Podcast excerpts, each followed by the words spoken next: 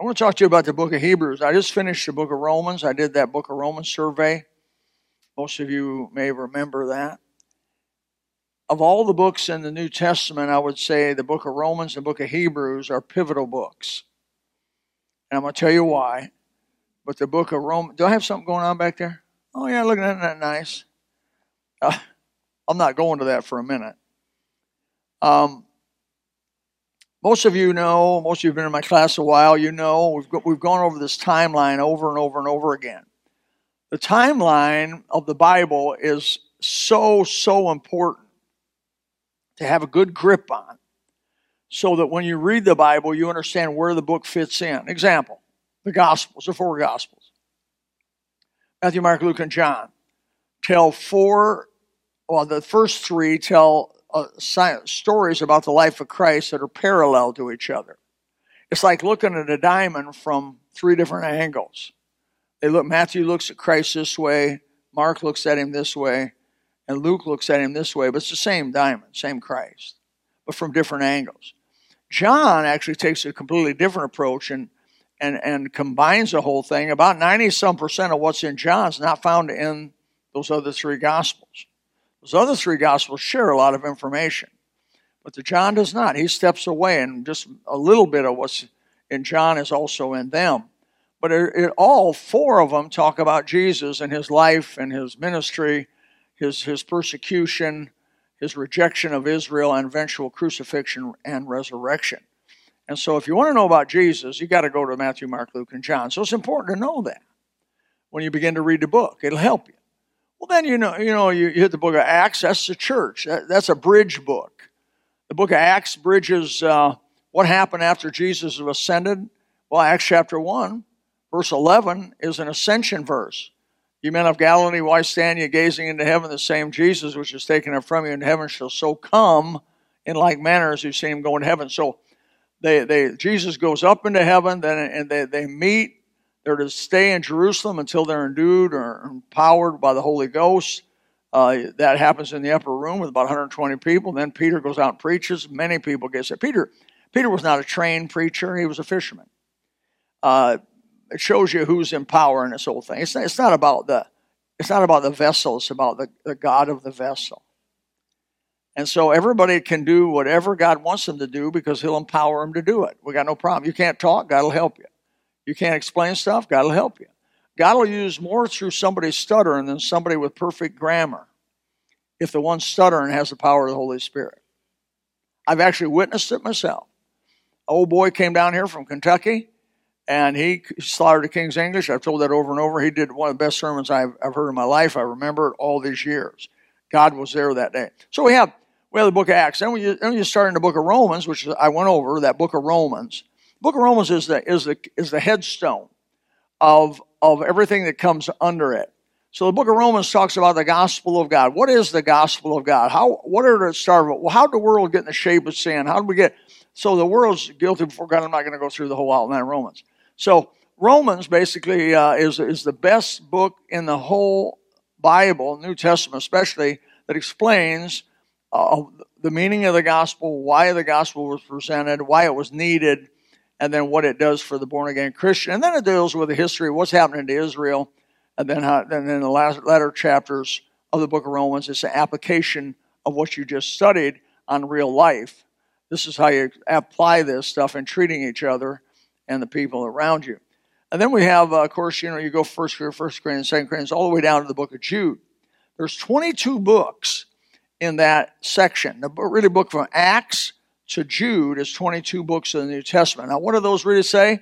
They teach you how to live the Christian life. And that's a question we ought to have. Everybody, how do you live this Christian life? What, what does God expect of us? What, how do we do this? Well, you have to read the books of Acts through the book of Jude. They'll tell you. They will specifically give you all kinds, and there's over, I've identified over 127 individual commands in the New Testament uh, when, when God says that they that keep my commandments, it says basically they that pay attention to my word, right?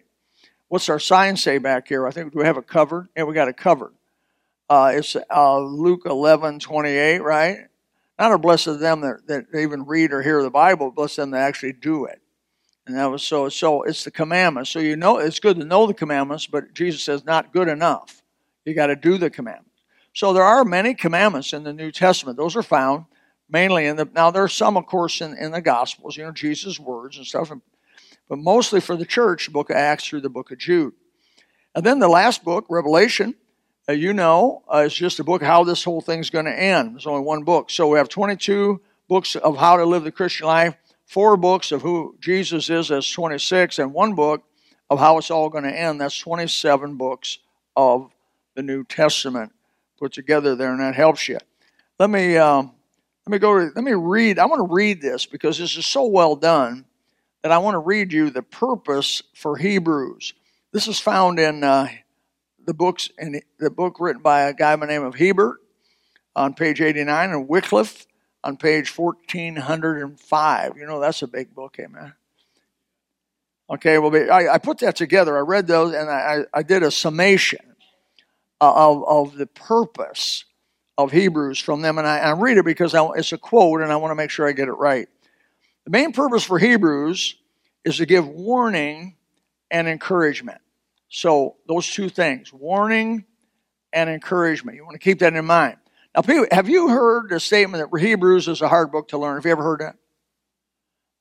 ever, anybody in here ever heard that Hebrews is, is a hard book to learn? You, you learn? Anybody else? I got to engage. I got to engage you, brother. Okay, so the main purpose is warning and encouragement to these Christians who have been who have not striven to blood against sin, which is a quote out of the book, yet who possibly would. The author wanted to keep them from drifting away from the things they had heard. That's chapter 2, verse 1.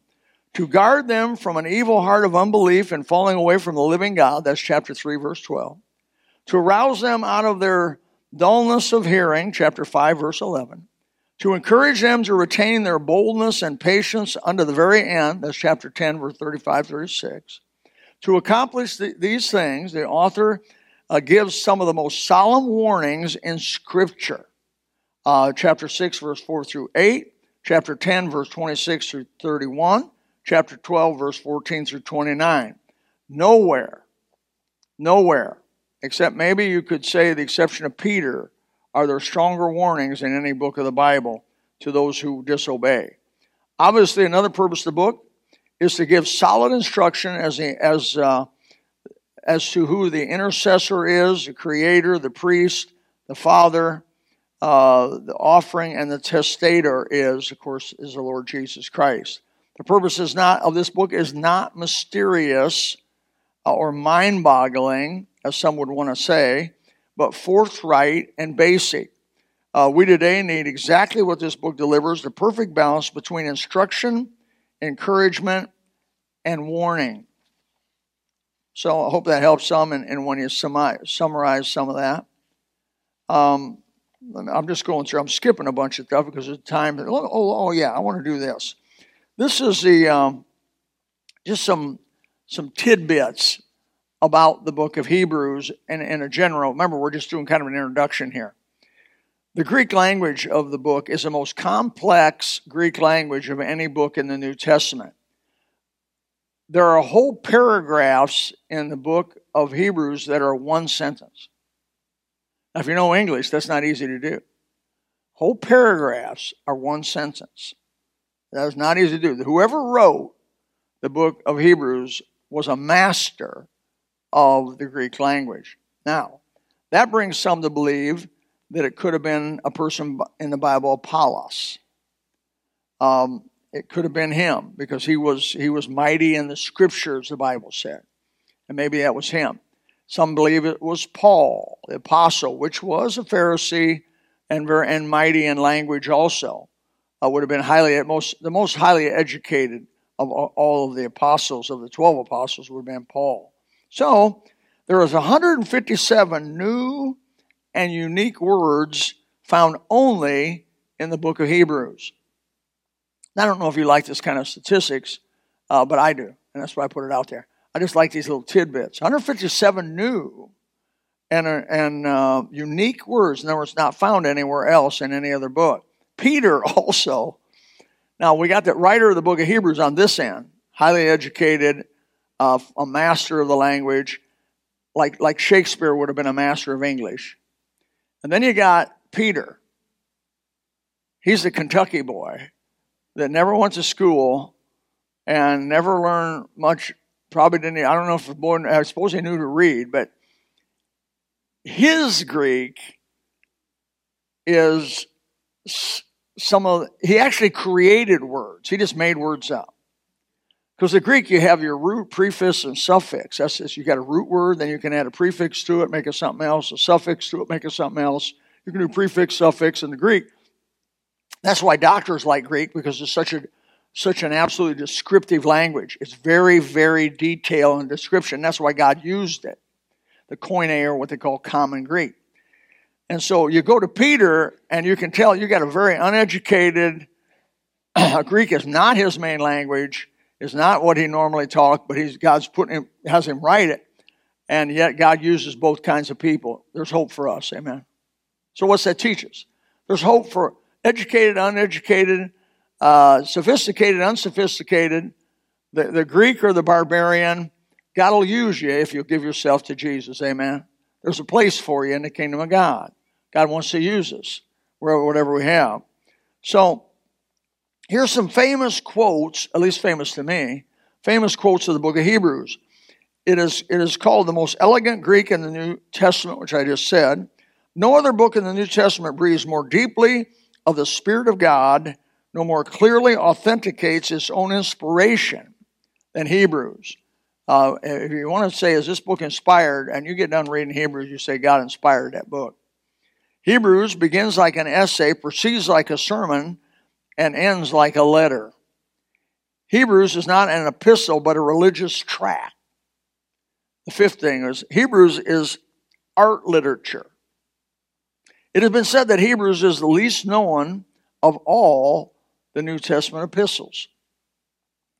I'm not going to ask for a survey in here, but in your mind, of all the books in the New Testament, is that true with you? That Hebrews seems to be the least understood and known book of the New Testament? Hope not. Uh, it, in number seven, if Romans reveals the necessity of the Christian faith, Hebrews reveals the superiority of the Christian faith. Hebrews is a book of new things. Only Hebrews discusses Melchizedek. Some aspects of Moses' life we would not know about if it wouldn't be for Hebrews. The patriarchs, you wouldn't know a lot about them without Hebrews. Faith, it says some things about faith we would not know without the book of Hebrews. Repentance, forgiveness, deliberate sin. What, what happens about deliberate sin? You wouldn't know about that without the book of Hebrews. Intercessory aspect of Christ in detail. Nowhere else is it described like in the book of Hebrews. Hebrews brings together the New and the Old Testaments in the, in the person and the work of the Lord Jesus Christ. Hebrews could be said to be the logical, logical extension of John chapter 17. Now, what's John chapter 17? It's the high priestly prayer. The most intricate view, the personal, intimate view that we have of, of the Father and the Son is in John chapter 17. When we're allowed to come in and listen to a conversation, a prayer between Jesus and his Father. Nowhere else in the Bible do we understand the relationship like we have there in, the, in John chapter 17 and that maybe it'll interest you to go back and reread 17 a few times. No other New Testament epistle so clearly answers the, the why of the sacrifices of Christ and, and explains, if I may say, well, let me say this no other New Testament epistle links the twofold ministry of Christ as the eternal Son of God and the suffering Son of God. Those two things almost seem to be, in fact, the, the, um, the people, the, the Hebrew, the Jews, the Masoretic scribes and such, those who, the Pharisees, were, were, were confused about those two things the coming lion of the tribe of Judah, the Son of God, the conqueror, and this Christ who was coming that was the suffering Lamb of God that wouldn't hurt or break a reed. Uh, he, he did not lift up his voice. Uh, he did not resist uh, being beaten and all these other things. He just took it like a lamb takes it quietly. Uh, we're going to have a good time in this book. I'm not going to die in the book. You don't have to worry about that. That's If you would like to know more about the Lord Jesus Christ, you may contact us at the church website, gospelbaptistchurch.com, or you can go to Facebook and type in Gospel Baptist Church, Bonita Springs, Florida. Also, you could call the church office at 239 947 1285. Thank you, and God bless.